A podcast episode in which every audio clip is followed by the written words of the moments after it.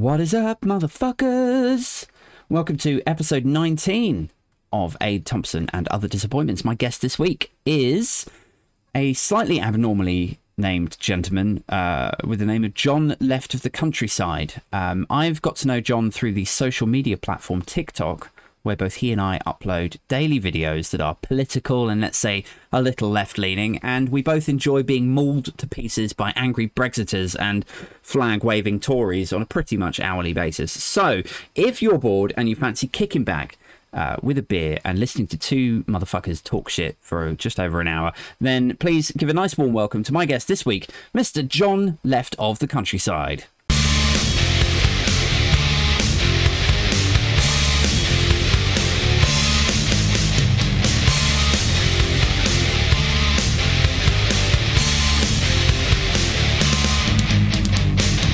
Are we live? It appears as though we are live. Ladies and gentlemen, it is Friday night. It's 7:30. You are tuned in for some inexplicable reason to episode 19 of Abe Thompson and Other Disappointments. And my guest this week is the one, the only, the social media liberal voice, John Left of the Countryside. Welcome to the podcast, John. How you doing? Thank you for having me, Abe. Yeah, I'm good. It's Friday, so I'm knackered as fuck. That's same. But I have beer. Have you got orange squash? I've got squash for the minute, yeah. I felt proper parched before I came out here, and I thought it's probably not super wise to just start. You know when you're already dehydrated and the last piss you took is fucking orange, like it just looks like that. So I thought, you know what? I'll be smart. I'll have an orange squash, and then I'll crack open a beer. That's good. That's my diet update. Anyway, so yeah, how's your week been? It's been good, but I quite like the fact we both sort of middle class the fuck out of it, both with the outbuildings that we're yes. in. It's like, hi, welcome to the middle classes. We build shit in the garden and then film shit in our weird studios. This cabin, I've fucking decimated it, and yeah, it was the reason that I was so keen on this house. I was like, I could turn that into a sick fucking studio, and I could do this, and I could produce little short films and stuff. And like, little did I should have factored in the fact I've got now young kids plural. When the fuck do I ever get a chance? Like, this is my luxury, is coming out here for like an hour each week. So I don't know when I thought I was going to do all this magical creative stuff out here. Oh yeah, this is my wife's sewing stuff. Like, oh, is it? Yeah, this is just I have this. There's this like corner over here, with like a microphone and camera and stuff, and the rest is and it creeps over. I feel further and further pushed to this gap in the corner. It looks a bit like I'm the same. Like over this side, just off camera, it is chaos. You don't want to see it. No, this is nothing. This is nothing to do with me. Everybody goes like, "Are you selling furniture?" No, I'm fucking not. Well, you've got a sort of it's the sort of room and furniture and stuff I would expect from like a pub that's going through a refurb. Like they've sort of stashed all their shit out there. But then you've got, is that a whiteboard in the background as well? No, it's a screen. It's a dressing screen. Right, okay. I thought she's been stenciling to resell. That's the other thing. Right. Middle class, just. You take paint off stuff and paint it with more expensive paint and then sell it again. Yeah. No, I'm not involved in this. It's nothing to do with me. Sure. I believe you. Yeah.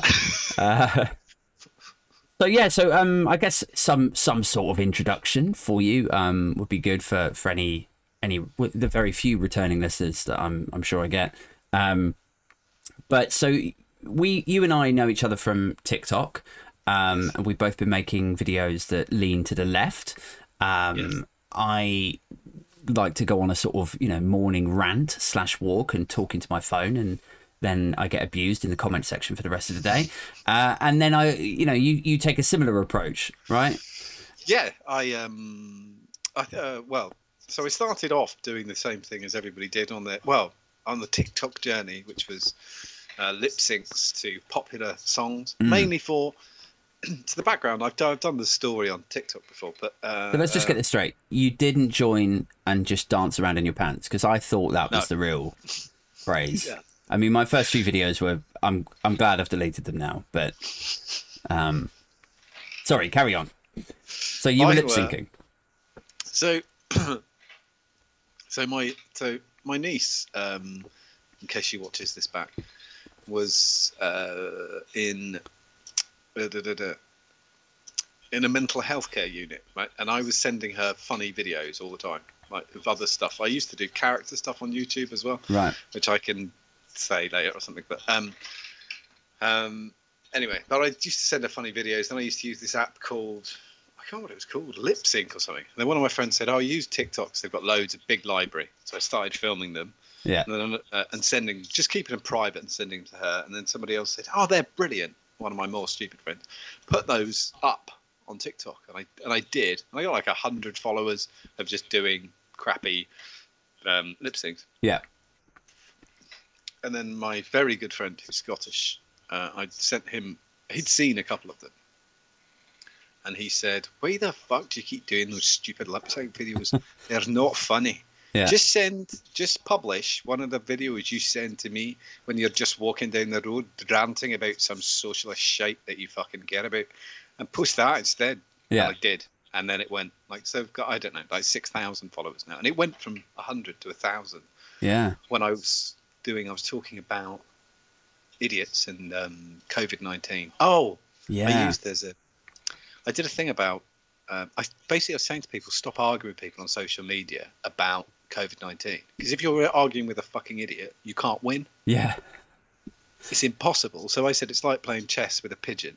Yes, the pigeon will knock all the pieces over, shit on the board, and then claim it's won. Yes, that's what you're doing. Exactly like that. Yeah, stop arguing. We both know this because this is a sort of daily thing for me now, is and my girlfriend as well, which is kind of slightly weirder. But like, so I'll do a morning TikTok, and then I'll upload it, and then off I go on my way, and then that's it for the rest of the day. I'm getting pulled to pieces, argued, shouted at, called. I've been called a plant for like I'm some sort of Tory plant to make lefties look bad, which actually hurts. Like there's a visceral. That's worse. That's definitely worse. Yeah, like most of it's like, oh, this guy. Oh, here he comes again, talking shit. It's stuff like that, right? And I can handle that. That's fine. And then there's a few that are just like, sort your fucking teeth out, mate. And I'm like, oh, all right, okay. And then I'll try and crack a joke back and get some banter going. And then there's no banter. They'll just be like, you're a moron. And I'm like, great. Well, this was worth it. Mine's forehead, always, every time. You got a massive forehead. Yeah. I'm fucking aware. I hope we have a mirror. It is, and stop calling it a forehead. It's definitely 5. This is a 5 head. Yeah. Stop fucking about. Like, as soon as you turn into it, because the comedic thing is to always turn into the swerve. So they'll go, you dress like a fucking idiot. Yeah. I'm aware of this. Yeah. That's fine. That's what I do every day. I get up and think, how can I look like a bigger arsehole? And then I buy clothes to make myself a bigger arsehole. And instead of them kind of coping with that, and you look like this. I know. Yeah, like I mean, this is the thing. It's the total vacuum of humor that fascinates me. It's like when they throw an insult at you, like you look like a fucking rat, mate, and I'm like, cool. Like if you think I'm ugly, you should see my comment section. Like something like that, and then I'll assume that they're going to come back and we'll have a bit of a tit for tat. But it's like when you throw them an opportunity to throw back the banter bone. Yeah. And then it's just like, yeah, well, you're a tosser. It's just like, oh, like, yeah, I gave you a chance there. Like, now I'm just bored. Now I'm off. Yeah. And then the other one I get is, I think because we've both spoken about this, is stuff that when they go personal, but weirdly, what you want to do, by the way, if you're a TikTok troll and you're watching this, aim for everything that's on the screen, right? Because this is fact. Everything. So if Aid's saying something, he's saying, I own a house, take the piss, say it's horrible or whatever, or you bet it's a shithole, right, or take the piss out of his t-shirt.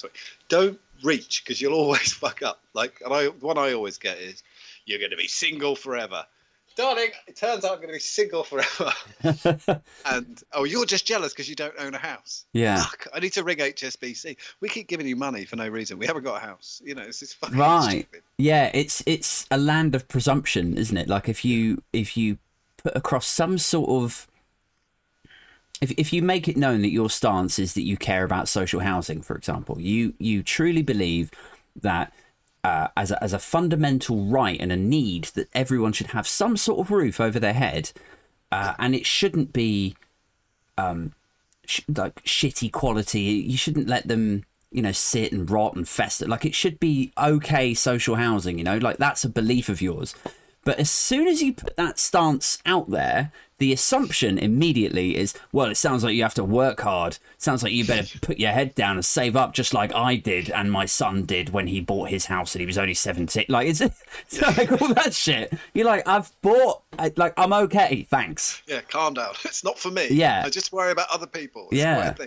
And then you did two great TikToks. They're both in the last 24 hours. The one on Right to Buy, which is just the complete fucking quagmire of shit, which people don't understand. Yeah. And then the argument with yourself in the car, which was just the thing of, it's such an alien concept to give a shit about other people. Like, I always think there's a few things I think you need to have been through to understand them. So you need to have been really, really cold once, like really fucking cold, like to your bone, and then you understand what cold is. You know, oh, fucking, that's horrible. Like, and kind of like, oh, you've been really hot, and you don't really like that. And being skint is an important learning thing. Sure, yeah. And I remember my first flat, which is going to sound ludicrous to anybody under 25 now. This isn't me moaning, I'm well aware. Before anybody, so it's 50 quid, which, mate, you wouldn't get anything for that now. It was 50 quid a week. Right. There was two different types of carpet in the front rooms. There was one in the middle and a different one around the outside. Sounds cool. It came furnished, so it had wicker furniture, and all the cushions used to slide out from under you when you sat on them. Right. It came with a bed that looked like a torture thing from like the 16th century. And it came with a radio, and then, like everything else, I had to get on catalogue and everything else. And I was always fucking skint, like trying to see how many microwave chips you can get for £1, or whatever. Yeah. But I was thinking, with the judgment of how poor you are is, if you ever been to a shop with £1 and you need 2 meals, then you know how skint you are. You're like, yeah. This is lunch and dinner, right? What the fuck am I going to put in my face? egg and crust sandwich, 2 ketchup sachets, yeah. Pasta and ketchup is a meal. Yeah. That's a meal. I think I've got some Nurofen at home. That'll be dessert. Great. Yeah. It's got a sugary coating. I could just lick it off. If I don't take the Nurofen, I'll be fine. Yeah. Right. I kind of think they're really important, hopefully, to kind of teach you, like, you don't want anyone else. There's nothing to learn. You don't need other people to do it. You'll tell them. You'll just go. They'll go, have you ever been poor? Yes, it's shit. You don't want to do that. It's really that's like, you're cutting right down the line there. Of like, this is what fascinates me is, so for you and me and anyone else that, let's say, has gone through a real period of hardship, and I count myself in that boat, because when I I'll talk about this in a minute. But basically, if you've gone through that sort of experience, you, me, and people like us would get into this mindset. They'd be like, well, I know what it's like to be really fucking broke and to not have any support there and not to have family money and to not have a well-paid job and to have basically no prospects and no margin of change to be able to change my situation and to feel pretty hopeless and embarrassed by it. And I don't want anyone else to have to feel like that. And it's not necessary, because I know there's, if we're spending millions of £1 on a new Prince Philip boat, then maybe we could spend millions of £1 on just improving people's situation and giving them a bit of a leg up, right? But that is this half of people. The other half of people, they come out with shit like this. They go, yeah, well, I was really fucking broke, and yeah, it wasn't easy, but I got myself out of it. So now you crack on with your misery. Like, you know, it's... You go through it as well. Why? Just fucking tell them. Say it's shit. It's fine. They'll get it. It's not that hard to understand. But it's a weird psychological, like, mechanism where it's like, so if I support this other person to get up and out of their misery, then that somehow means that my misery was not worthwhile. It's lost its, like, credence. Like, I think that's the transaction that's taking place. But how you convince somebody that fucking dumb and non-empathetic that the issue is with them in their brain, I don't know. I suspect that conversation would be very short, and they'd probably just punch you in the face. I remember I've tried to tell people, but just as me and a friend used to work in a soup kitchen on a Friday night, which is kind of like it's an experience that's weird, because the worst people at a soup kitchen are on your side of the table if you're helping. Like, I fucking promise, sanctimonious tossers just on your side, like. fucking idiots who just drive you mad, who think they're in the UN and this is a food parcel. And they'll say, like, most of the people at the soup kitchen, this was in Ipswich in Suffolk, were most of the clients were let's say prostitutes, and homeless people and people with mental illness were the bread and butter, literally. And sometimes people would just say something like, we used to do ham sandwiches, cheese sandwiches, you get vegetable soup and biscuits and a tea and a coffee. So sometimes somebody'd say, have you got anything that's not ham and not cheese? I don't like ham and cheese. And you just go, well, that's one of those things. We kind of just have to we do our best and try and work out what's going to be most popular. Sorry if that's a bit rubbish. Well, I can't eat that. You go, well, say someone was a vegan. That's happened. And you just go, well, I'll tell you what, have two biscuits. Does that work? Vegetable soup, couple of biscuits and tea. And that works. But sometimes you get next to a Karen and they go, they'll say, have you got anything that's not cheese or ham? Yeah. And they go, well, excuse fucking me. Somebody has finished work at 5 o'clock, got home and made these fucking sandwiches, and then you've come here to moan. What the fuck are you doing? Yeah. Like, and you're trying to point score with a homeless person, a homeless hungry person, and you want to score fucking points. You've already won, you bellend. And once that attitude was in, though, it was almost like a ripple effect. Like, because if there was a rule that if there was ever a near fight, you have to stop for insurance reasons. You have to stop immediately. Right. And so if you could get ahead of it and go, whoa, whoa, whoa, whoa, don't, because we'll have to go. I promise we'll have to go. We won't get 3 seconds. They'll call it and we'll have to go. Please don't do it. But if you've got Karen, who then was dealing with a fight that she'd started, she'd do it again. Like, don't bloody fight. He's already started about the cheese sandwiches. Oh, fuck's sake. Fucking shut up. Like, why would a person, like, because we've all worked with people like that, right? Where they make a mountain out of a molehill and everything's a fucking drama. And I remember one time I worked in a place that had a burger, fried food outlet. And somebody walked into the back and went like, just sang a song about this girl's pants. It's probably not okay, but he just walked in the back and he was like, Sarah's wearing her pink pants, and she fucking burst into it was the worst thing that had ever happened to her, apparently. She burst into tears and then ran at told the general manager about it. He came down, bollocked the kid. The kid got a disciplinary. I was like, is this really I mean, come on. Jeez. It's a song about your pants, and your pants were hanging out. And they are bright pink. It's not lying. It's not I don't know. That's an amazing disciplinary. Yeah. I do want to witness, and I want this recorded because it's fucking amazing. When I get up to board level in my job, I want to conduct disciplinaries like that. I want where it's just you and the person, and you're both just fighting to keep a straight face. That is good. I've done disciplinaries, and I used to be a store manager for BP back in the day, and they're always shit. They're terrible. I had a guy steal £200. Oh, right. He had it on camera, where he didn't know there was a camera in the office, but it was so obvious. It was one of those heat sensors with a pinhole camera. Right. And we'd kind of worked out where the money had gone because I kind of tracked it to this point in time. It has to have happened here, and found the piece of footage, got it. And he fanned it out like it was a Bruce Forsyth show, that £200. And then he turned and then put it in his back pocket. It was perfect. Yeah. And I explained the video doing this, but we went, no, this is video. And, we kind of know you've taken the £200. Obviously, we have to ask you if you'd like to see the footage. Yeah, I would. Would you? Really? It's unnecessary. And he went, yeah, I couldn't watch it. It was the most uncomfortable thing in the world. I was like, yeah, I'm going to just press play. Just tell me when you've done it. Yeah. Oh, that is me. Yeah, no, that's you from 4 foot away. Yeah. It's quite easy to see. Fuck. I mean, I suppose if you put yourself in his position, maybe it's you might as well. He wanted to drag out the consequences of that decision, as much as possible. So they were like, look, we could show you the footage if you like. And then he's like, yeah, please, because that might buy me an extra 2 minutes of time. And then I can think about how I'm going to get out of this or something. Yes. I don't know. But I've managed to find this on YouTube. I was kind of struggling. I thought someone might chat in YouTube, but it's empty. Oh, No, I can see Daniel Stephen Turner's, but hi guys, something has come up I can't watch live. Don't. I was excited. Yeah, it's fine. It's fine, Daniel.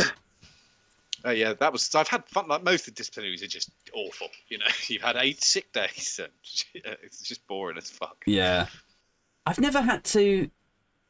Well, let's start from the beginning. I don't think I've ever been promoted into a position where it would be me running the disciplinary. I don't think so. Anyway, I've sat in with. I used to work in HR years ago, and I've sat in disciplinary meetings with other people, like while it's going on, taking minutes and shit. And fuck me, mate, I could tell you some stories that make your eyes bleed. There's some crazy shit that goes on out there. I don't know if I'm technically under. I don't know if this. Well, I'm okay because I know I'm clear. I'm a decade clear of those stories, so I can kind of. I didn't say any names. Is there a statute of limitations on? Like well, I don't think so because most of the time it's a civil offence anyway, so you can't really. There's nothing there at all. Yeah, I had one guy. Fuck it, let's spill the beans. I had one guy who.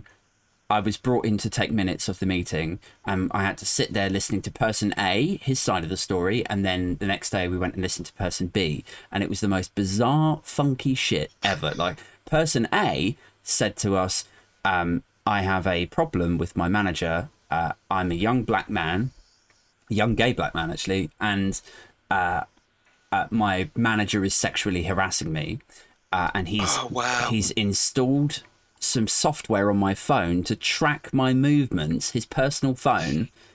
And when I asked him why he did it, he just like winked and smirked and said, I just want to know where you are, right? Creepy as fuck. Now I'm sitting there listening to this. Like, imagine me, I'm at this point 26 years old. So I'm just like writing these notes. And as he says, like, I just want to know where you are, like that, I stop writing and then just look up. I'm like, wow. And then carry on, right? So that's creepy. And then the next day we went and listened to the manager's side of it, and the manager was emphatic. He was just like, I don't know where he's got this idea from. I'm a happily married man. I'm not gay. I've got no interest in young gay men. I didn't install anything on his phone. And so I'm just like writing all the... I never worked out, never heard what happened with that, but it was the weirdest fucking thing. Because this guy, I believed him. I sat there and I even said to my, like the guy that was running the disciplinary afterwards, I was like, I believe him. And yeah. And then when we got out of the one with his manager, I was like, I believe him. I don't know. That's really crazy. Yeah. I have been I've been an arsehole at disciplinary. I have been the subject of one. Did you install software on someone's phone? Well, what? Did you software on the phone? Yeah, that was the one. No, it was. There was this rule with BP that if you left the safe handle down, so it was unlocked for longer than 3 minutes or something, right? It was an automatic disciplinary, which everyone. Like the door's double locked and you're trying to count cash. Like, it doesn't, if the safe's open but you've got £125,000 in your lap, what does it make any difference if the safe's locked? It's the stupidest shit in the world. Yeah, but there was this rule, and so this had happened. They used to download the data from the safe door, which they did, and it'd been left open.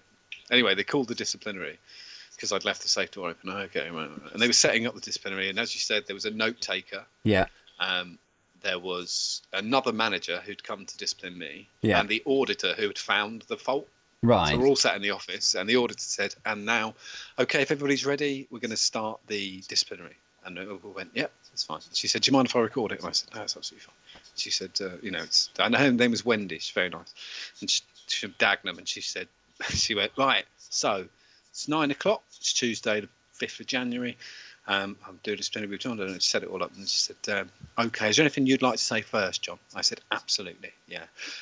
What's the note taker? And she said, sorry? And I said, what level is he in the world? And she said, oh, he's an assistant manager. And I said, brilliant. What I'm going to do now is refuse to carry on with the rest of the disciplinary because he's not of my level, so I don't have to speak because he's here. We all right with that? And she went, yep. End in the disciplinary. I shut the whole thing down, and then she went through the whole thing, and she rang up the head office. How much money was missing out the safe? What do you mean there's no fucking money? Why the fuck am I here? Right, done. Slammed the phone down and left. End of disciplinary. You're in the clear. All right. See you later. Fuck. Yeah. I noticed it immediately that the guy was not. I didn't have to carry on with the disciplinary, but I thought, don't tell him early. They'll get another one. Yeah, yeah. I had I've been on the receiving end of a disciplinary. No, actually, it wasn't really a disciplinary. It was like I got called into the cash office in my first job. I was 16, working in a supermarket, and they said, "Can you come up to the cash office for a minute?" And I thought, "Yeah." Like I thought it was about, you know, some holiday I'd booked off, or maybe I'd come in late that morning or something. And I came into this cash office, and there's the woman that ran the cash office, and then there was the general manager of the supermarket. And they were like, "Can you take a seat, please, Adrian?" I was like, "Yeah." And I'll sit down. And they said, "You were on yesterday, right? Until 2? I said, "Yeah." And they went, "We cashed up till 2 last night, and it was short by £500 or something." And I went, "Ah?" And they went, "Have you got any idea why that till would be short by £500? And I, like, my heart fucking sank into my stomach. I could have shat myself inside out. I was so like, I'm going to be arrested. I'm good. Like, that's just horrific. And there was no, like, I didn't fucking take the money. And like, and so I said, I was like, I have no idea. And there was that silent, like, that second silence or 2 second silence. They just look at you like trying to work out if the guilt's going to take over, and you go, "Okay, all right, I took it. My mum's sick." You must have been held £2 an hour, as if you'd have turned up for the disciplinary if you'd nicked £500 the day. I know. Like, I think I was making jokes as I went up like the staircase. I don't know what they thought, like what sort of sociopath they thought I was. Like, "Oh, motherfucker, just joking and laughing." But I said, "Yeah, I have no idea." And they waited like 2 seconds to like check my reaction. I was like that. And they were like, "Okay, all right, well." Completely unrelated, Sandra. I'm going to Ibiza on Monday for a couple of weeks. Yeah. My limo's outside. I need to go. Yeah, I've got to go. Yeah. But I was like, I remember leaving and thinking, I wish I had fucking taken that money, because they obviously think that I do. They really believe that it was me that stole it. But yeah, more fool me. I could have had £500. Imagine having £500 when you were 16. You'd be balling. Just the last thing on the disciplinary thing. The same lady, Wendy, she got after this disciplinary thing a lot long later. They'd lost the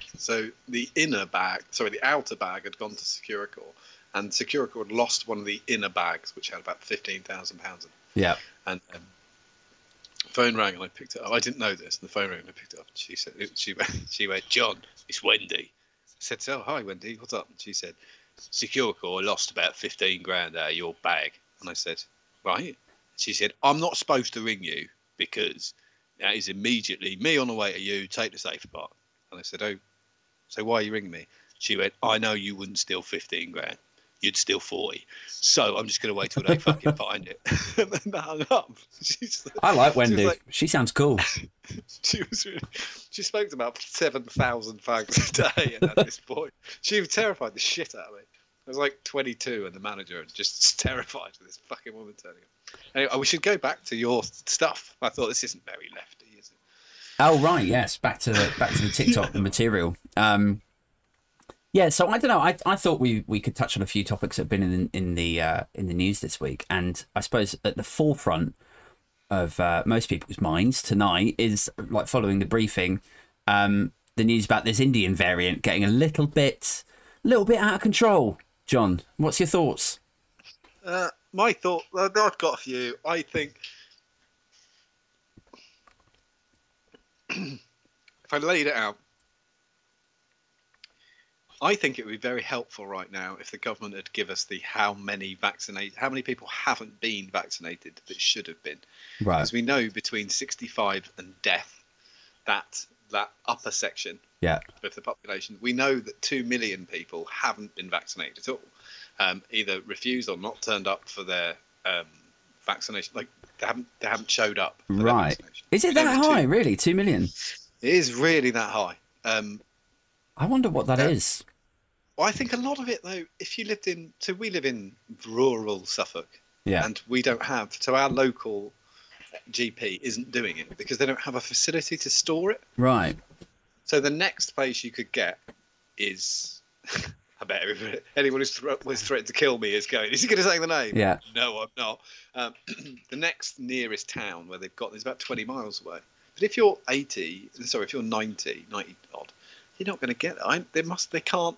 I wander around the village and I see sort of 90-year-olds and I think, we're all not vaccinated because it's impossible. Unless someone's picked you up, you can't. Yeah. It was more dangerous mid-January to get on the bus than it was to leave it. So, yeah. I hadn't considered that really because I've been so sort of selfishly focused on getting myself vaccinated. Absolutely. But yeah, you're right. Like if you're older and a bit infirm, and it's the choice of getting on a fucking virus bin like a public bus. I mean, even a cold that you catch on a bus might finish you off if you're like 90. Like, yeah, if the local thing is the co-op, you've got to do is get to the co-op and buy your food and then go back home, which you can. Yeah, you're not going to get this fucking thing. So we know that. So we know there's this error here.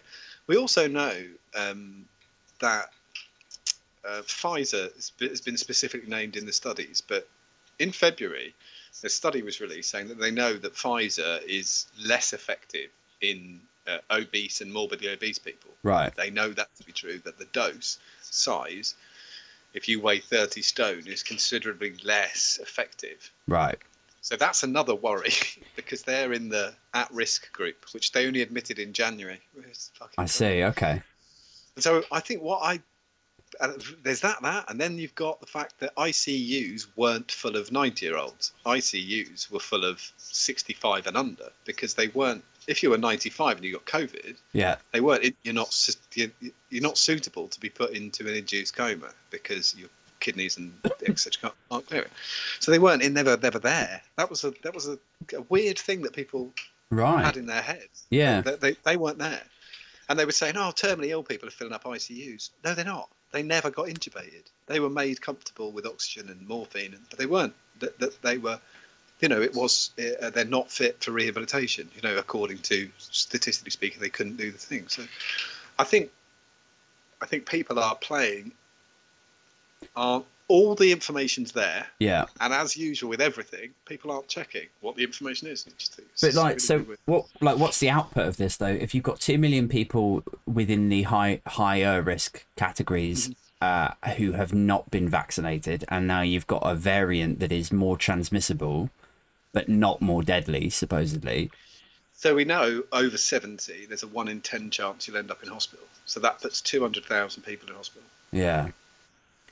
Okay, and I suppose the issue there is that if it gets out of control and there aren't sufficient numbers of people who have antibodies or the vaccine to keep it or to what's the word, quell it or suppress it, that'll do. That'll suppress, either one.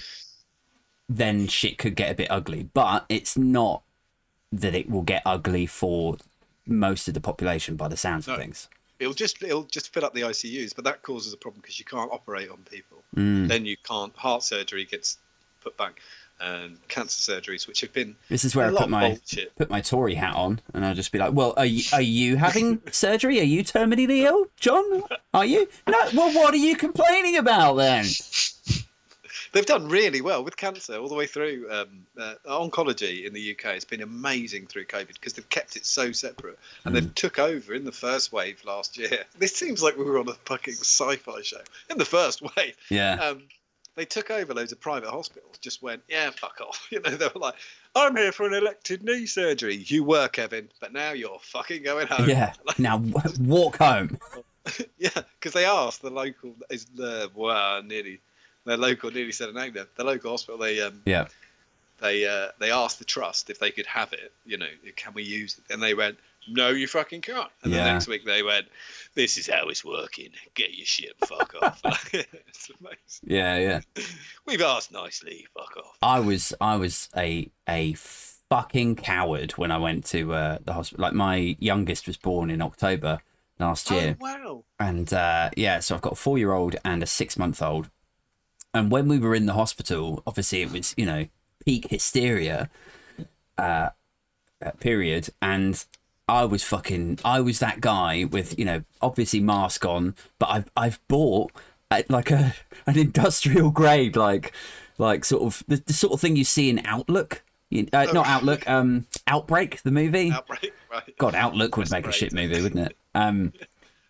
But yeah, like one of those like industrial sort of, you know, visor things, and you know, I was like doing all of this like every juncture, terrified, because like it was just when we went into this hospital was the same week I read this horrible news story about it was a nurse giving a interview to, I think it was The Independent from memory, but basically she was saying like, you know, I just spoke to a guy who was 40 and he had 2 kids, and I was explaining to him that I'm going to put him into a coma, and he said, no, don't put me into a coma because I won't wake up. And she was like, it's all going to be okay, but we do need to put you into a coma to let your body rest or something. And yeah. He was like, no, don't do it. I can't die. Like, I've got kids. And she's like, it's going to be okay. And she puts him into a coma and boom, passed away. And I read this fucking news story, and I think that was the moment for me where I was like, you know, until now, this has all seemed like a bit of a sort of jokey dystopian thing that, you know, I can feel detached from because it only affects older or, you know, very ill people. But when I started reading stories like that, like 40-year-old father of 2 with no pre-existing issues dies, begging the nurse, you know, to not put, like, I'm like, this is, well, I'm not fucking taking any chances. Fuck this. No. I will wear my visor. I will look like a bellend. Yeah, I follow a ICU nurse in California who is on TikTok. She does TikTok videos. She's really, really great. And she's the person who does that. Like, says to somebody, okay, what we're going to do now is we're going to have to put you in induced coma, but so we're going to bring the pad in and you can talk to your family. Just, and they're like, oh, am I saying goodbye? No. And she said, I don't know. We don't know, because my wife's NHS, and I like correcting people's bullshit because they just spout shit. Like, even when people are trying to be clever or trying to say the right thing, they do it wrong. So they said, since so many people say, oh, if you think a mask's uncomfortable, you should try being intubated.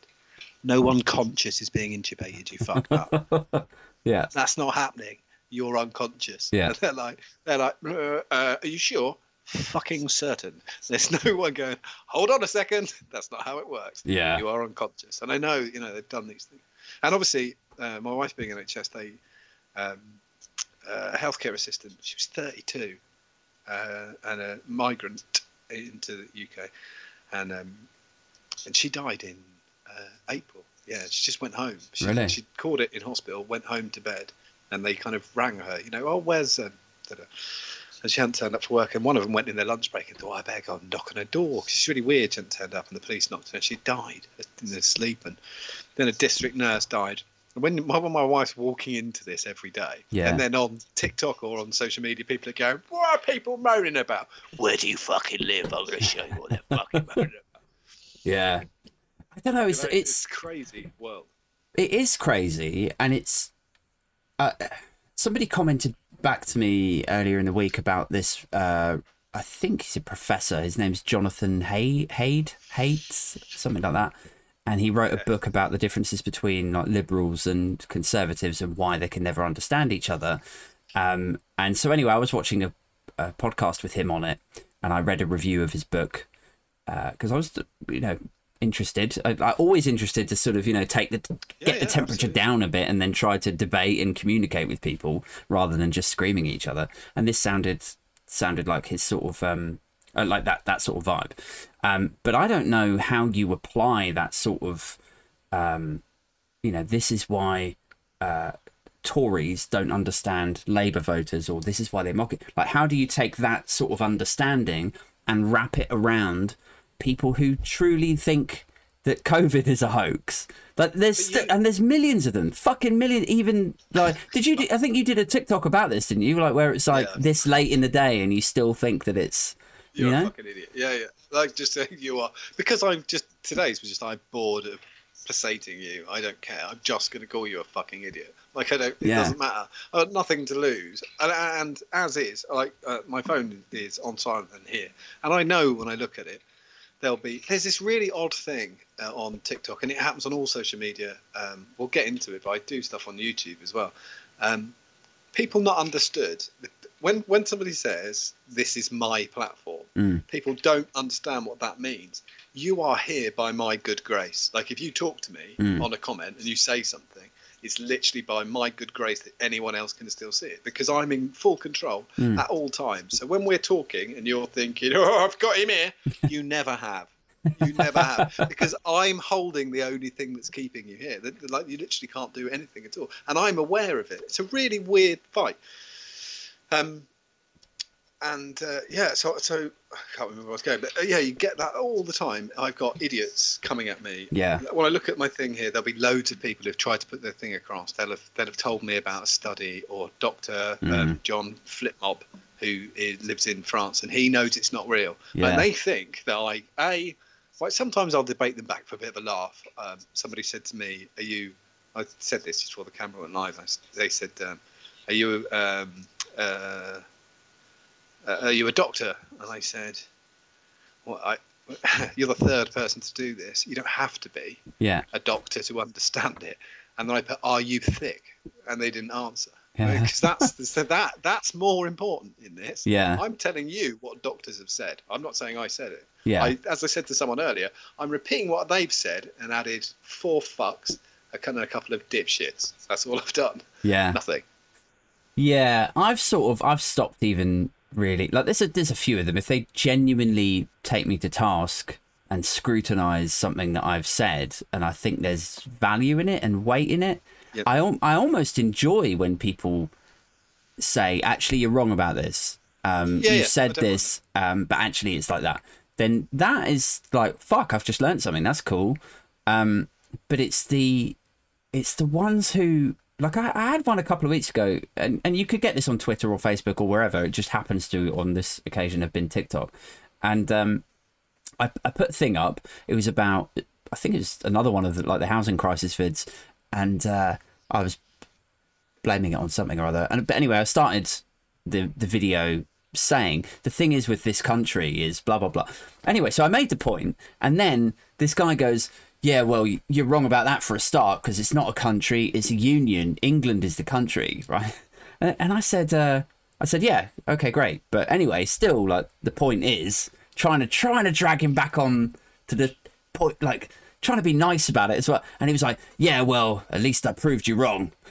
And I was like, yes, that is what happened here today. You fuck the point and all the substance within it. Like, I got the union in the country wrong, so fuck my entire life and all my ancestors. I don't know if you said, sometimes all I'm doing is, because the way the algorithm works is positive, doesn't care what people are commenting, just that they're commenting. And if I talk back to you and you talk back to me, yeah, like then all that does is. The algorithm says people are engaging and the creator's engaging back. Let's give it and let's pop it on people's FYP, because this could be they don't care. It could be about a puppy. Yeah. They're not bothered. They don't know that all is actually happening is an argument. But I don't like, because I won't argue. I don't play chess with pigeons. It's pointless. Yeah. I'll just take them to a different place. So I was saying, so a guy said to me today, he started off with something like, "Oi, fuckstick, who are you to talk to us?" And I thought, incredible opener. Yeah. No one's ever rang up gas and gone, "All right, fuckstick, I'm trying to get that." Like, they don't go, "Oh, well, yes, no problem, Mr. Jones. We're going to get the price down." Yeah. So I already know, the thing's over. So all I'm going to try and do is say crap to him so he keeps coming back to me. So it doesn't really matter what I'm saying. Yeah. So I'll say, "Oh, why do you think like that?" "Oh, I think like that because da da da." And I said something else. And I said, "What's your favourite dessert?" And they said, "What's that got to do with fucking anything?" I said, "Nothing." No, sorry. I said, "What's your favourite topping on a pizza?" And they said, "What's that got to do with anything?" And I said, "Nothing really." Yeah. What am I like? "What's your favourite dessert?" And they said, "Salted caramel cheesecake." And then I put, "Why are you answering?" Like, what are you fucking doing? Yeah. It would be funnier if you asked him something fairly in-depth, but also totally unrelated. So, like, the idea... Because it's really hard to comment. You have to split comments out into, like, number 1, 2, 3, and all the rest. And then they're all in the wrong order. But, like, the idea of somebody just angrily writing, like, 4 or 5 comments about their dessert is just, like... Yeah. Oh, I've done it. I've done it. And because I do another... So, I'll make a TikTok. So, all I was trying to do for them was... Once I know there's no win, all I'm going to do is get them to come back to me with stupid stuff. with me asking them questions. And then I know I've got the screenshot, so I'm like, I know where it starts, I know where it ends. So that's a free video for tomorrow where I do an impression of their voice and black out their name so it doesn't get done for because otherwise you get done for bullying. Oh, really? Madness. Oh, yeah.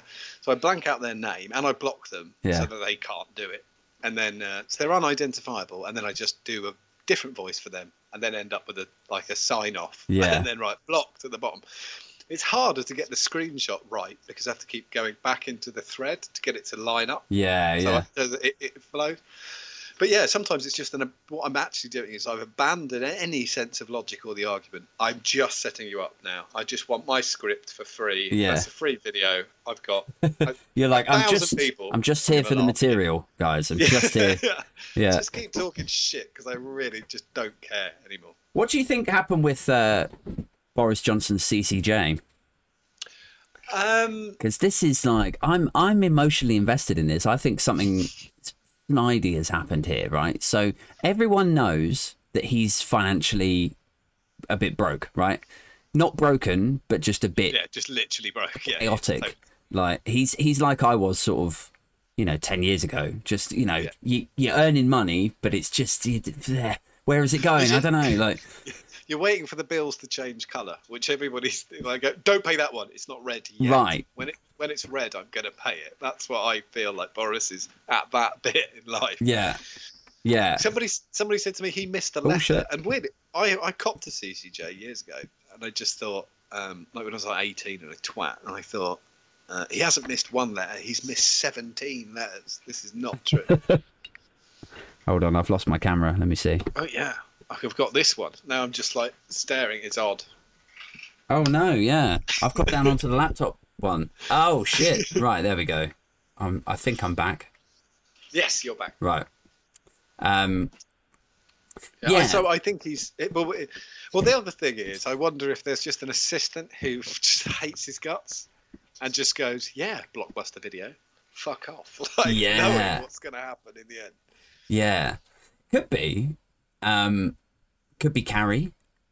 Like Carrie just like hiding his post from him, like, yeah, you motherfucker, like he ruined her sofa in Camberwell, so now she's just like, ruin my sofa, I'm fucking run up, I'm gonna fuck your credit rating, Boris. There's so many things with the Carrie Boris relationships are really interesting, and we're not allowed to, like, if it was any other politician on earth you'd care, like, so we almost know now that she punched him in the eye and he had a black eye. That's not really, I'm not going too far with us. We know he had makeup on. We know the police were called. We know he most likely had a black eye. So she did. And there's a story why she did that. And we know that last August when they were on holiday in Scotland, he ended up sleeping in a tent in the garden. Like, this is so fucking, this is mental. Have you seen that series 4 of Line of Duty with Thandie Newton, right? And you know how she, like, there's that scene where she like smacks her husband and he looks like frightened of her. Yeah.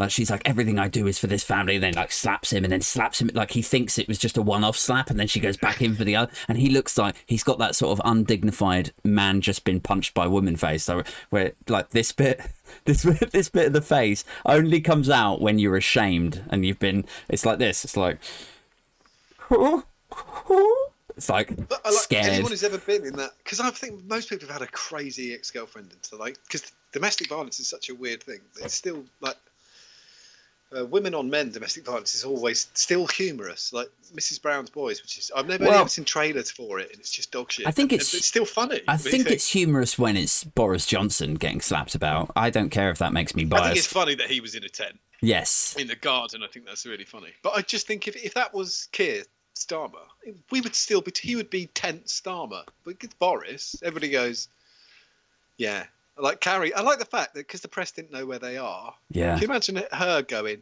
you can fuck off to Argos and get a tent and sleep in the fucking garden, and him going, well, no, because if the press, they don't know where we fucking are, fuck off into the garden. And you can imagine him putting it together, like in the garden, are you sure this is, don't look at me, all right, I'm doing it. Wasn't there a thing, like the story I read about it was that was their PR like photo setup to say that they were going camping in Scotland, but actually it was just an empty tent the whole time. Is that not what it was? He was asleep in the garden, like definitely. Like it doesn't make nothing else makes. And as soon as you look at it with like logic, he was asleep. She kicked him out. He was asleep in the fucking garden. Yeah, I hope that's true. That's a story that I want to be true. That's infinitely more, you know, salacious. And yeah, but it's everything that it's ridiculous. But yeah, I want her to be this sort of, you know, angry Lady Macbeth kind of figure in the background that slaps him around and runs up like county court judgments for him. And but the thing that's like weirded me out about it is like so his like we know how hard up he is. We know that he's asked donors to fund his nanny, pay for his nanny and his holiday and the redecoration of his flat. All of these are things that he can't afford to pay seemingly. And now we know that a £500 CCJ, it hasn't just miraculously appeared, it's been outstanding for 6 months, right? Yeah. So you would think if it were fraudulent or, you know, whatever the word was that they used to describe it, where they say, nah, thrown out, you would think if that were the case, it would have landed on his assistant's desk or Carrie's or, you know... multiple times. Yeah. And then it would have been handled or dismissed. Yeah. But the fact that it's snowballed and snowballed and snowballed, and now that it's reached Private Eye and, you know, The Guardian or wherever else, now at this point they're like, yeah, we're gonna get it thrown out, and it has been thrown out. And I'm like, this is so fishy. It's really dodgy, the whole thing. He's definitely, there's something to it. Like he owes something stupid to someone stupid. Like it'll be, I don't know, like his repeat oyster order or something. Like, yeah, it's just gone through and they've gone, fuck him. We get these oysters. He gets 12 a week. He hasn't fucking paid for him. CCJ the bastard. Yeah. Yeah, for sure. Or it's something that he thought he got a donor to pay for, but the donor was like, I'm not fucking paying for that shit. And then... could you imagine if you're the bailiff that day, though? Like, and you get the thing and you're like, yeah, I'll fucking get it. Yeah. All right.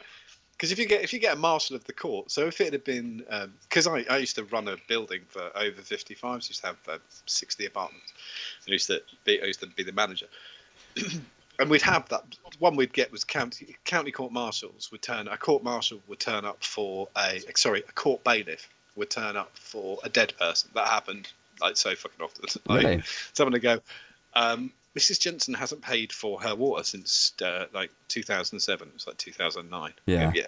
That's not a surprise. She's been dead since 2006. I mean, we can fucking see if we can stick her back together and get her down the bank, but it's unlikely. Yeah, yeah. And it'd be also my job to protect them. But there's lots of laws you have to need to know. So the bailiff would think they'd say, and as I am now in the property, no, you're not. You're on the company's property. Their property's upstairs. Yeah. Calm down. You're getting excitable. You can't take anything. That's how it works. Yeah.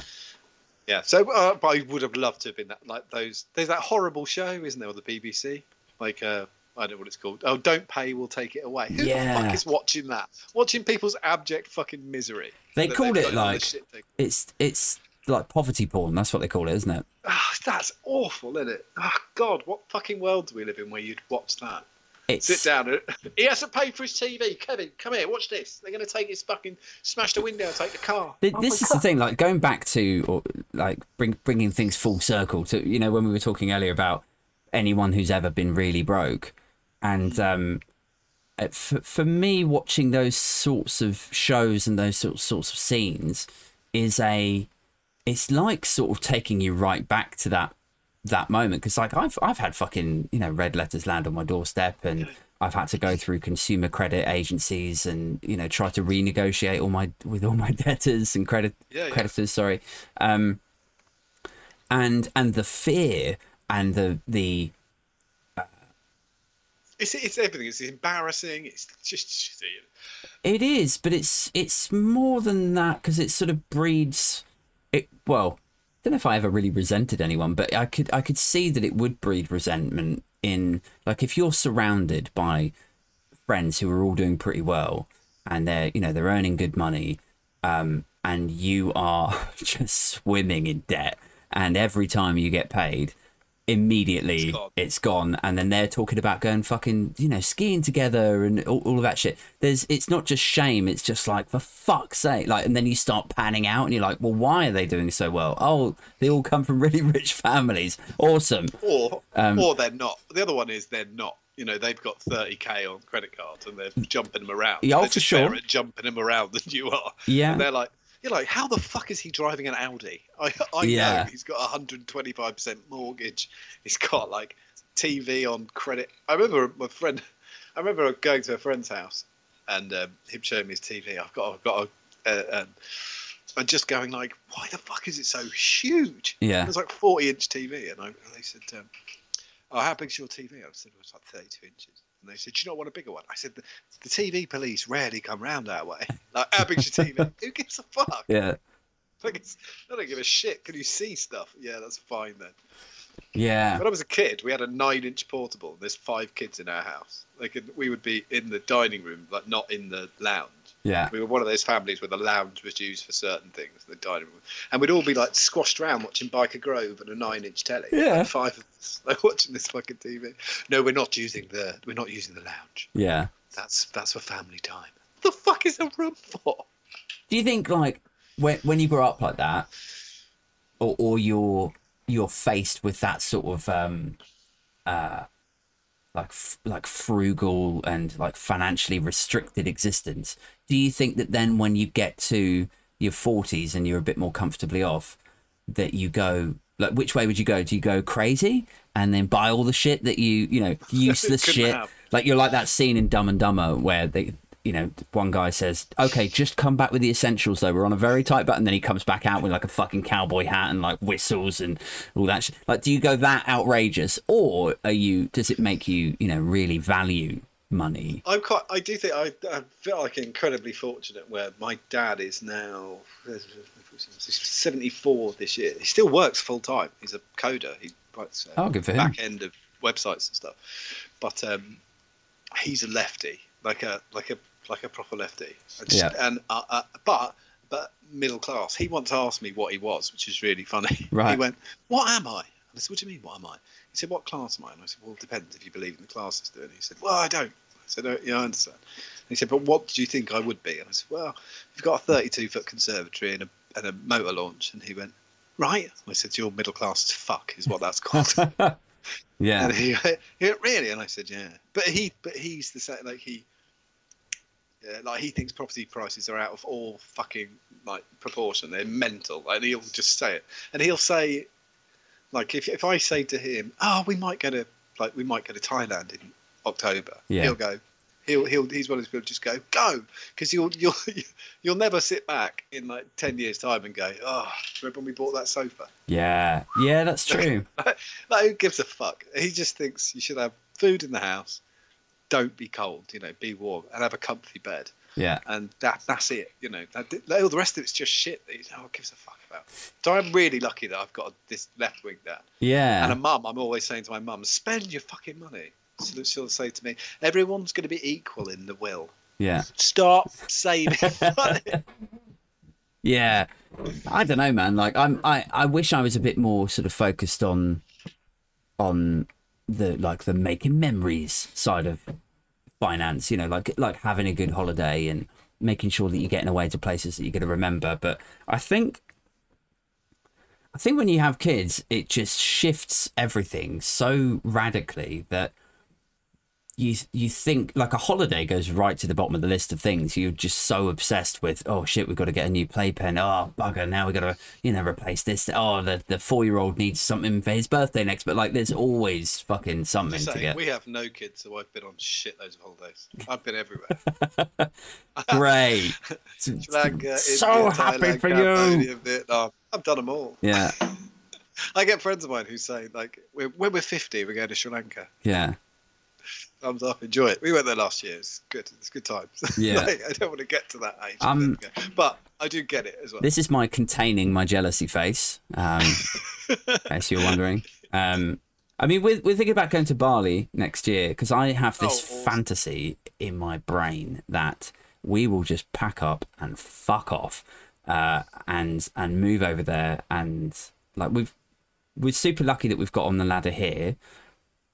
But does it sound unpatriotic if I just say I really don't have an awful lot of faith in Britain for the next 10 to 15 years? We currently live here. We in 2012 we had an opportunity basically to kind of go fuck it off and just move to Thailand. Right.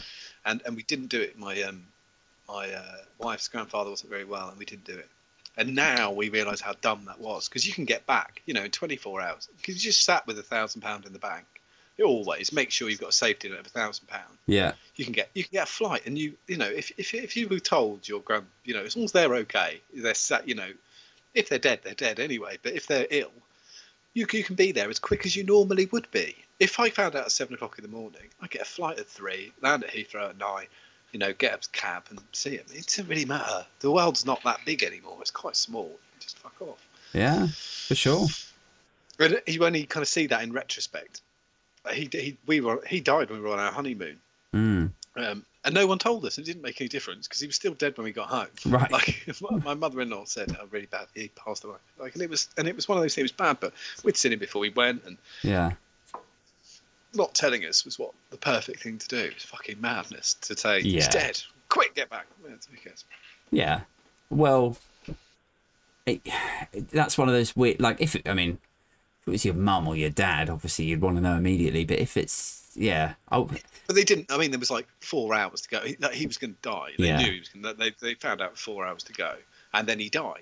But once he's died, once that bit's done, there's very little point turning up, is there? Get him back up. Let's see if we can get him going again and die again. It doesn't make any difference. Well, I was thinking more around the sensitivity of your honeymoon, you know, like that's a once in a lifetime thing. Yeah. You know, you just want to leave people alone to get on with that part of their life. Oh, if I was at Butlins, I wouldn't have wanted to know. No.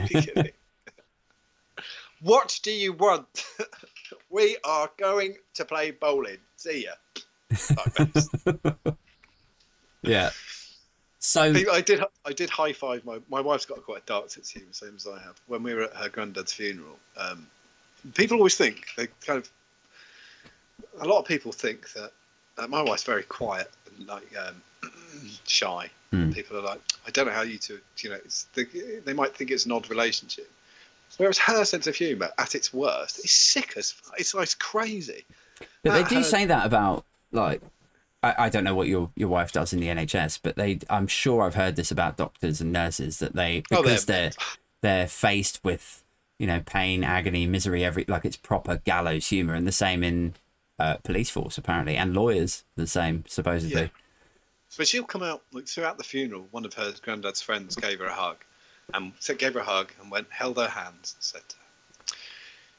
This was the wake. She said, and we were in the Royal British Legion, and she said, he's up there right now, and he's so proud of you. And she said, my wife said, oh thank you. And she went, yeah, okay, just stay strong. Just remember, he's up there. Kissed him, and she walked off. And then she turned to me and she went, he better fucking not be, because they said they were cremating him. If they put him in the ceiling, there is going to be some real trouble. No, as he goes out, quick, get down the Legion, get him up. You need that though, don't you? I think like you need a bit of a dark sense of humour to lighten up that kind of shit, because otherwise it's too intense, it's too, you know. Yeah, I was going to do a joke on TikTok. It was going to be my TikTok today, but it's really hard to put across. Yeah. So my uncle died a couple of years ago. He's 2 years younger than my dad. And my dad was really kind of stoic at the funeral, and he got through it. And it was, and everything was, he was kind of listening, and he'd been sick for a long, long time. And everything was going fine for him. And weirdly, my wife was by my dad because she's better emotionally. And she thought if he goes, she'll be the one to step in. Mm. And he went out. The moment of consideration, or whatever it's called, just before they go out, the coffin leaves, was... Now, how am I going to do? Not to get the song. I'm not going to get the song. Oh, Tambourine Man. Oh, right. That was what it was. It's one of my dad's favourite songs, and turns out one of my uncles, and they played it, and my dad cracked at that point. Like that was the moment.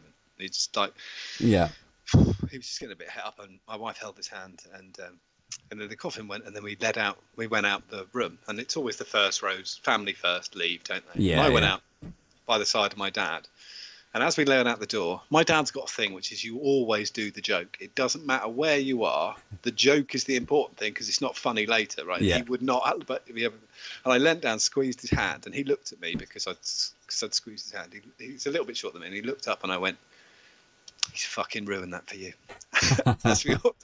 And that was enough to break the thing. And then he was laughing as we went out the door. Yeah. I think you need that. It's... I think it's a sort of misconception that you shouldn't, like, that there's an, well, sometimes there's an inappropriate moment, isn't there, for stuff, but like if you can break the tension, if you could just like lighten the mood a little bit. And also, like, I'm a fan of sort of dark sense of humours, and like it always seems like an ironic thing with people, especially, that it's always the people, in my experience, who have the dark sense of humour that are actually the nicest people. So, like, yeah, every time. You know, like you could watch like a Bill Hicks bit, or listen to death metal, or But have you, like, do you know any goths or like death metal fans? Like, I'm not into goth culture or death metal or anything, but the guys that I know who are into that, nicest fucking people you will ever meet. Scott who's an American on TikTok, nicest guy, and like his musical taste to me is just random screamy noises. Yeah, really nice. He's like English but lived in America for a while, then moved back over here, and he lives in London. Mm. And he'll be like, oh, I was listening to this track earlier, and it's like bah, nah. And then he'll be like, I was so pissed off today, I didn't get this fucking job, and this woman was so fucking rude, and I sent her an email. I was like, this is not on, you are being really rude. And it's like the juxtaposition of yeah just, I think you should be more polite to people in the future. So. yeah it's like 1 minute, like lip syncing and shouting along to like, you will be my death bride, and then the next second, do you want a cup of tea, John? Can I get you anything? Yeah, okay. Like, I wonder if it's that they get all the hate and the anger out of it, and then they're just left with kindness. Is that it? I don't know. I always think as well that people with dark sense of humour are always the person you want in a situation, because they're going to get everything sorted and then we work out a joke. Like, halfway through. Yeah, but it's also, it works in the inverse as well. Like, people who I grew up with, or like, in my 20s, people who were into the happy music, not so nice. Like, sort of, dancey, trancey stuff is all quite upbeat. It's all, lyrics like, yeah, boy, I'm going to dance for you all night. Stuff like that. But like the people at my school who were into that, fucking... biggest bell ends ever. Anyway, I don't know what to make of that. That's I think you've broken something. Yeah. So we have to sort of there's a great comment in chat from Darren Gates who said, my nan Margot died a few years back. She never got anyone's name right. At the funeral, the priest kept calling her maggot. I mean, how do you keep a straight face in a funeral like that? There are. My great uncle, I don't even have a bloody, his name's Horace. He's a really nice guy, and he was quite old. He passed away in his sleep, and it wasn't all that sad. But everybody got to the thing, and for some reason, someone gave him a compilation. Mm. If I'm asked to do a funeral track for somebody, I'll always do one track on one CD. Right, so there's only one track.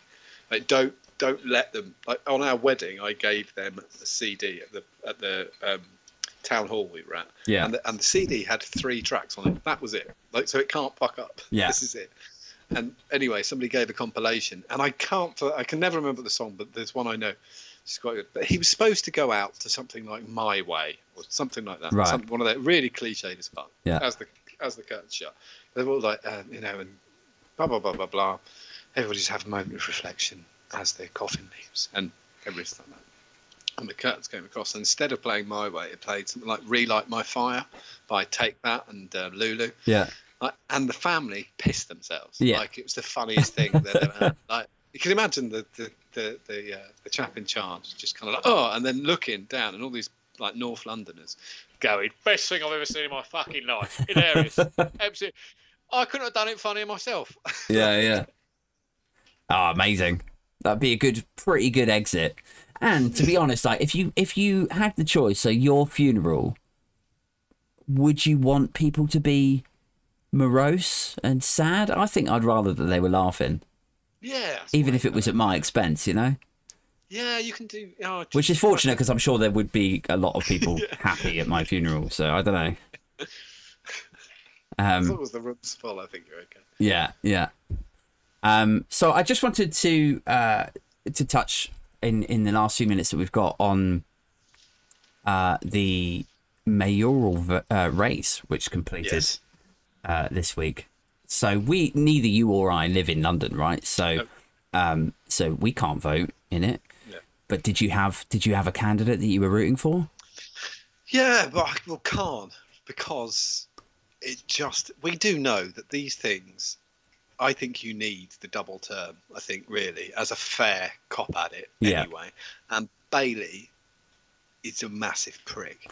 So I just wanted to see him get his. Yeah. And what bothered me the most, I think they need to change the rules. Mm. However unpopular this is, they need to tighten it and say we need like the maximum of whatever 10 candidates, which is still mental, but it was ridiculous. The list of mayoral candidates was insane. Yeah. Yeah. I mean, you may as well bin your vote. If you didn't vote for Bailey or Khan, you were throwing your vote in the bin anyway. Who cares? Yeah. I suppose the funniest thing about, obviously, was Count Binface, right? Always so funny. Yeah. Amazing. But, and then Lawrence Fox. Fucking arsehole. Who I'm really enjoying hating. Like, you know, when you enjoy hating someone. Like Katie, what's her face? Katie Hopkins. Yeah, she gets airtime because she doesn't believe the things she says. I don't think Lawrence Fox does. He just says controversial shit because he's an idiot and no one would care if he didn't. Like, his acting career is in the bin now, so he's got to just be a twat. Yeah, constantly. That's it. He'll have to pursue this. There'll be no other option. No, nobody wants him. He's toxic. Like, you can't have him anywhere near a set because you'll just think, oh, fucking hell. Yeah. It's Nutbag who thinks... When you watch back, like, so many people amplified the Newsnight. You know, when he did the Newsnight thing, and they were talking about racism, and Lawrence Fox does this thing about, you know, that on-white racism. You know, kind of, oh, someone in the audience talks about the fact, you know, that this is racist, and he's like, well, you're being racist to me. Mm. You don't even understand. That's not possible. It's not a race, you fucking idiot. Please shut the fuck up. You sound like a twat. But the thing was, it was such a... it's what every dipshit right-wing nutbag is thinking all the time. You know, when they kind of... You know, when you kind of go... You know, Black Lives Matter, which is hugely important. And they go, White Lives Matter too. Yeah. That you always fucking have. It's fine. Yeah. Shut the fuck up. But the problem is that when you get someone like him on a show like that, and I used to really hate the idea of, you know, role models and people, you know, you should be able to make up your own mind and don't come down on people for being bad role models, etc. Mm. But the older I get, the more I sort of change my mind about that sort of shit, where now I'm like, if you have someone like him, and like it or not, a huge amount of the population, I think, have some sort of fetish with posh accents. So if you have somebody who's well educated, that sounds very articulate, on a mainstream news show, answering questions in that way, saying shit in a narrative or using rhetoric that resonates with these people, they're not going to think, oh, he's a bit of a bellend.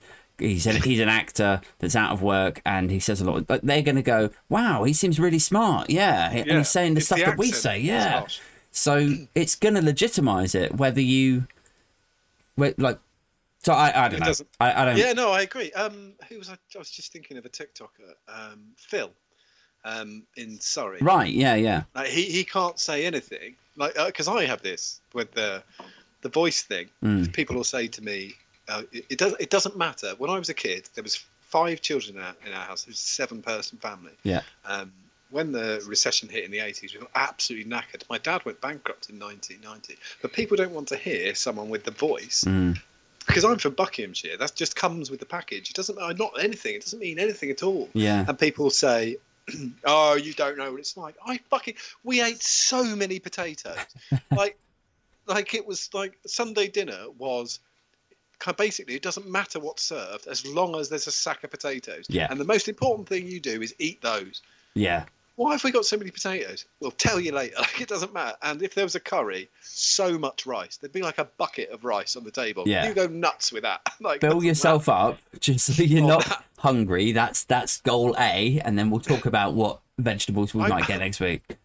I remember sitting down with my... I've got two sisters, two brothers. And we'd have a jug of water on the table for dinner. And in the summer, there'd be ice cubes in it. Right? And there would be, like, I don't know, 10 ice cubes. If two slipped out into your cup, yeah.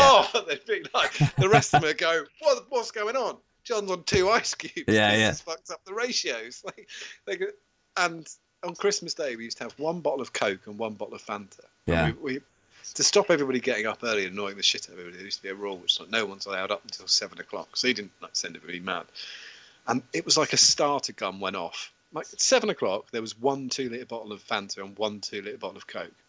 6 minutes past seven, there was two empty plastic bottles in the kitchen because there was never any fizzy drink in our house. That never, ever happened. Yeah. So, but fuck it, just drink it. Need the sugar. If I say that, if I say that with the voice, people go, well, fuck it, you're just making it up. Yeah, it's, no, I get the same thing. Like, I can't talk about, like, any video I put up about working class issues or, like, red wall voters or anything like that, it is immediately interpreted in the context that I am a middle class home counties guy and I must have been privately educated and had my whole life handed to me, and if I correct people on it, I feel like even the correction is seen through that context. It's like I'm talking down on them or something, you know? Like, it did. I saw you doing it the other day on the TikTok about exactly this. Yeah. And I really liked it because I was like, you nailed it. And I thought, I'm not going to fucking...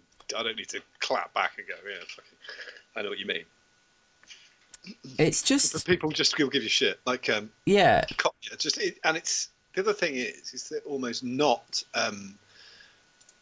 not reply because it's not worthy. It's got no, there's no context. It's just fucking stupid. Yeah. And why? So if I came on and did like a London, so if I did an impression of someone in my family, you'll go with it. So my nan's from a council house, and she was basically Nan from Catherine Tate. That's my Nan. Right. Exactly. To be really nice to your face, and as soon as you walk off, she'd go, "She's bloody horrible." Yeah. If I do an impression of like my great uncle Bob or something, like I'm doing one of those readbacks or some comments, I could just do that. Should have just done TikTok, like, all right, that's just how it is. yeah And then you'd believe it, but, it was sometimes potatoes. It's hard when you do sort of half comedic videos as well, because a lot of doing comedy, I think, is exaggeration. And if I'm using a different voice to try and make it be a different character, I might exaggerate the accent that I've chosen to use that day. Now, if it's a northern accent, people are going to be like, "Oh, you fucking no, son, no!" Like, oh, no. You know, we were talking about it because you were or are a stand-up. I was talking to Rob earlier. Yeah. Him being a stand-up as well. Yeah, I did stand up for about 5 years. And it sort of peaked in 2015, so just before my girlfriend got pregnant. And I watched your special after you told me about it. Oh, did you? On YouTube's, yeah. I'm sorry, I robbed you of an hour of your life. That was really good. I just carried on working and watched the thing. But yeah, so I did that for a bit, and then I became a father, and that crushed my dreams. So. I mean, I was in Vietnam at the time. It was great. You motherfucker. Weather was fantastic. Yeah. But yeah, I don't know. I'd like to get back to it at some point. It's impossible at the moment, obviously, because there's no comedy going on. But no. And we were talking as one thing that I get on TikTok, which I know you have as well, which is you. So sometimes I'll just be lying in bed at like 1 o'clock in the morning, and I've got the bit in my head I know I'm going to do. So today I was walking to work and thinking I'm going to do this straight down the camera joke, straight down the camera. Like as if it's a news announcement. Right. Hi, if you're a fuckwit or an idiot and you still don't believe in COVID, but you you feel that you can argue your point, you're still a fuckwit and idiot, right? And I've got this, and I was going to go into that. And then go there. And weirdly, I got that in one take, which is fucking out of the ordinary. It doesn't normally happen at all. But I've had lots of, when I've done a walk and talk, lots of people have said, like, they don't understand that you did think of it. You did plan every second, every syllable of that. Yeah. I've got 60 seconds. It wasn't that it cut off at the end. It was that I had it up to the second, and I'd shot it 3 times, and or shot it 17 times, and something else was added to it. And I thought, that's funny. And then I went back. Yeah. And did it again. Yeah. I wonder what percentage of people think that the walk and talk stuff is just off the cuff, because it's like, I think I said this to you the other night, but like for me, they take about 45 minutes to do. And like, I start off with nothing. I'll just start talking about whatever's in the news or whatever's in my head, and then somewhere along that 45 minutes it sort of starts coming together and becomes whatever nonsense I've decided to upload that day. But yeah, it's never ever off the cuff. No. I wish it was. I was going to say what I do for a living, because I just realised you've got like, I don't know how, what time you're cutting off, 9-ish, something like that. Yeah, we got to wrap up in a second, mate. I've got babies I've got to go and look at. Oh, look okay, at. Yes. Look at. Look after. So, I'm not just going to sit and look at them. You said to me the other day, we were setting up on the thing for the show. You said we were doing like a camera test and mic test, and you said, I don't think you're a wildlife barrister, really. I saw you say that the other day, but I don't think you do that. No, and I don't. David, there's David Childs in chat. He's one of. I know David because he views the other show I do, which is called the New Home Show, which is about vaping. And I work. That's what I really do. Yeah. For anybody watching, I actually work in vaping, and have done for like done the social media side of it for about seven years. Yeah. So when I get trolls, I think I've been doing this every day. Yeah. For 7 years. Good luck. I really hope you've got a hard hat on, because I've seen everything. I also feel like if social media was your life, right, and it was your job, and you were like some 23-year-old influencer, you might take a lot of these comments to heart. But I was thinking about this earlier, that because like from my perspective, because I've got quite a full life, like I've got 2 kids, I've got an angry girlfriend, I've got like a job, like a full-time day job. And I like my job. Yeah. Exactly. It's, the idea that there's going to be some sort of hole left in my heart by some bellend going like, you look like a rat, mate. Like, I'm like, okay, cool, mate. Later, bye. Anyway, back to this real thing over here. But you hit on that earlier as well when you talked about being called in for a disciplinary. You're 16, and they're kind of like, "Have you stolen 500 quid?" Yeah. Like now, if you were back in that, if you could like just put your whole personality back in there, you'd sit down and they gave you someone 500 quid. Fuck off! Like it wouldn't even be. Yeah. You wouldn't even go. You wouldn't go. Oh my god! You don't think? Oh, I might have. You just go. Fuck off! Like it's ridiculous. Yeah. But that's something. That's how I feel on social media, because I've had. I had a guy, I was at an event and I was meant to be hosting the raffle for this event. And a guy came up to me. He was a bit bigger than me. And he came up next to me and he went, as soon as he was stood next to me, I flashed back the comment I'd made a joke about something about 6 months previous. But I knew what it was because this guy hadn't spoken to me since. Mm. He was saying how great somebody I know is who's got a very dark comedy. And he put it on Facebook. He said, "Oh, it's really." I pretend the guy. Say the guy's name's Tom. He said, "Tom is really, really lovely. I know he puts out this personality that he's quite wicked. He does these jokes, but he's actually a really nice guy." And I said, "That's a lie. I've got a video on my phone of him stamping a kitten to death." Right. That was what I replied in the comment. Right. And this nutter wrote, "You shouldn't make jokes about that." And I went, "No, it's not a joke. I've really got the video. It's disgusting," right? Because I'm like, now, fuck off. Now, it doesn't. You're in too deep at this point. Yeah. You're feeling bad for a kitten that doesn't exist, mate. I'm not going to take it back. He's like, delete the comment. No. And then so now I'm at this event, and this guy, and I've got to host a raffle in about an hour's time, and this guy came up to me and he went, "Do you remember me?" And I went, "Yeah." And he said, "Do you remember that comment?" And I said, "Yeah." And he said, "Do you still think it's funny?" And I said, "Yeah." And he went, I said, "This isn't how you pictured it, is it? You thought you were going to come over and say this, that, and the other, but I honestly don't give a fuck. I'm in no way scared of you. I know you've got a perception of me, but yeah, take it out of your head, because wherever you, because like I was just thinking, you think that there's some like Pillsbury fucking boxing rules. There's nothing. You just walked up to me and you're going to start a fight with me. Yeah, I can pick up a table and wrap it around your head. I literally can't lose. Fuck off. This is, and I have to host this raffle. Everybody here is waiting for me to do that. You're not fighting me. You're fighting 2,000 people. Beat the shit out of me. You've got to make it to the gate. Yeah, like, yeah. I don't care. It doesn't matter. But that's a confidence that only comes like with age, isn't it? It's like, yeah, yeah, exactly. Yeah, yeah. What would you like? How would you have behaved if you'd been like 20 and a big bloke? Oh, shit myself! I would have just, I would have just been apologising immediately. Yeah. The second, oh, I'm really sorry. No, I didn't know, because this, no, it was just a joke because it was on the internet. And them going, yeah, it was on the internet. Well, yeah, no, it really was. I'm really, yeah, no, like, but now, yeah, now I'm like nearly 40. It's like. Yeah, do you remember that? Yeah, yeah, I did. And then, but it was just fun to realise, just to look him in the face and go, I know you were stood over there and you saw me and you thought, that's that guy, and this is going to happen. And what's fucked up is you've played through a narrative that's imaginary, and I don't care that you've come over.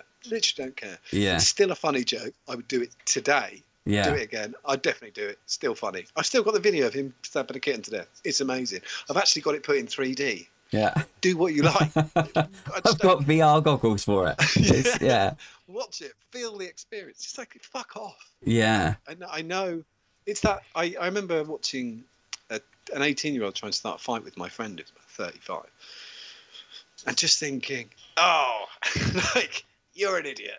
This is the stupidest thing you could do. Never do that, because the 35-year-old is thinking, I can't be hit in the face. Yeah. So I've got to go to work tomorrow. Yeah. I can't get this shirt ripped because my wife's mum bought it for me and she loves this shirt. So I'm going to just hit him in the head with a chair, because that's the only way to stop this fight from getting anywhere. That's the problem. Yeah. I know as a 39-year-old man, just don't do that. Yeah, yeah. That. You think that there's a rule. There's no rules. It's all gone. It's like when people say, I wish that I knew what I know now when I was younger, right? And I like when I think about the people that I used to idolise when I was younger, when I was a wayward teen, John, and like I'd be watching Jackass, and like Bam Margera would be on there, and I'd be like, he's so fucking cool, and his girlfriend's so hot, and he just gets to do whatever he likes all the time, and just like drive sports cars, and you know everyone thinks he's cool and funny, and I wish I was like Bam. And you know, and now I follow. Do you follow him on Instagram? Now I'm just like, I had to do for a while, I think. Yeah, like I'm like I've got 2 kids, my girlfriend, my job, and I look at his life on there, and I'm just like, oh my god, I'm so glad I'm not Bam. Like, and then like it's not just him. Like, not to sort of, you know, speak down on people who are going through some sort of rough time with addiction. But I'm a bit like... No, because it doesn't, it's like Harry. Prince Harry popped in the news. I don't give a shit about royals past or present. And he popped in the news yesterday with, you know, my dad's a wanker and I don't want to be a wanker. And my nan's a bit of a wanker as well. And you're like, Harry, the problem is you're going to have to keep doing that forever. Like, and it's going to get so cloying. Like, because there's just nothing. It's such vacuous shit. No one will... Even people who think they're on, or there's a side to be on, I don't think there is, whatever, do what you fucking want. You're going to have to come out with something that gets you in the press every fortnight for the rest of your life. And that's the choice you make, you know, and fuck that. I just, he would have been better off just shutting them. I totally get the race thing's a different thing entirely. I just think, I couldn't give a fuck about the Windsors. I just don't. I think with him, he's in a really awkward position because, and I'm similar to you, where I'm like, I don't give a fuck. Like, if you cancel the monarchy tomorrow, I'd be like, yeah, cool, whatever. I'll be over it quick. But with him, because he's got such a sort of white hot spotlight on him, and because the royals sell papers in the UK, he has to expect and assume that whatever he says on that podcast, they're going to pull shit out of it, take it out of context, misinterpret it, and then wrap it up and bundle it out. Because people will fucking eat that shit up. They'll just be like, oh my God, can't believe he said this. It's so disrespectful to his father. And like, so. But I think essentially he's not a very entertaining person. No. Like he's not like. Well, not anymore. It would be a hell of a fluke to be not only the the heir to the throne's second son, but to also be brilliantly entertaining, and he isn't. Like, if you boiled it all down without the royal stuff, it's like you haven't got anything. Like his wife, she's incredibly talented. You know, she's an actress. She's fantastic. He really isn't. Like, and I just don't care what he's doing. Yeah, Harry's doing this, I don't give a fuck. William's doing that, equal. I don't care. I think it's fine. Yeah, and he's going ugly bald, which I feel kind of bad because he's kind of. Oh. He's kind of like, instead of going bald at the front, like William kind of went like that, at the back, it looks like he's wearing a red hot cap and it's kind of gone, it's going to creep that way. Oh, really? He's doing an Edward, it's going to be not good. Oh, dear. But he's living in LA, right? So he's going to get, like, probably hair sewn into his head or, like, whatever they do. But he can't, because as soon as he does, they'll notice. And then it's that thing, you know, it's like, if no one ever notices you, it doesn't matter. Yeah. Like, everybody, I remember a guy used to go into a shop I ran and he had a wig on and he had three wigs, like just cut, fine, needs a cut. Like, and you could see when it changed it. Yeah. Well, everyone he worked with must have known. But it doesn't matter because it's just Keith. He's not Prince William. Yeah. If Prince William turns up with a full head of hair, you go, what the fuck? Yeah.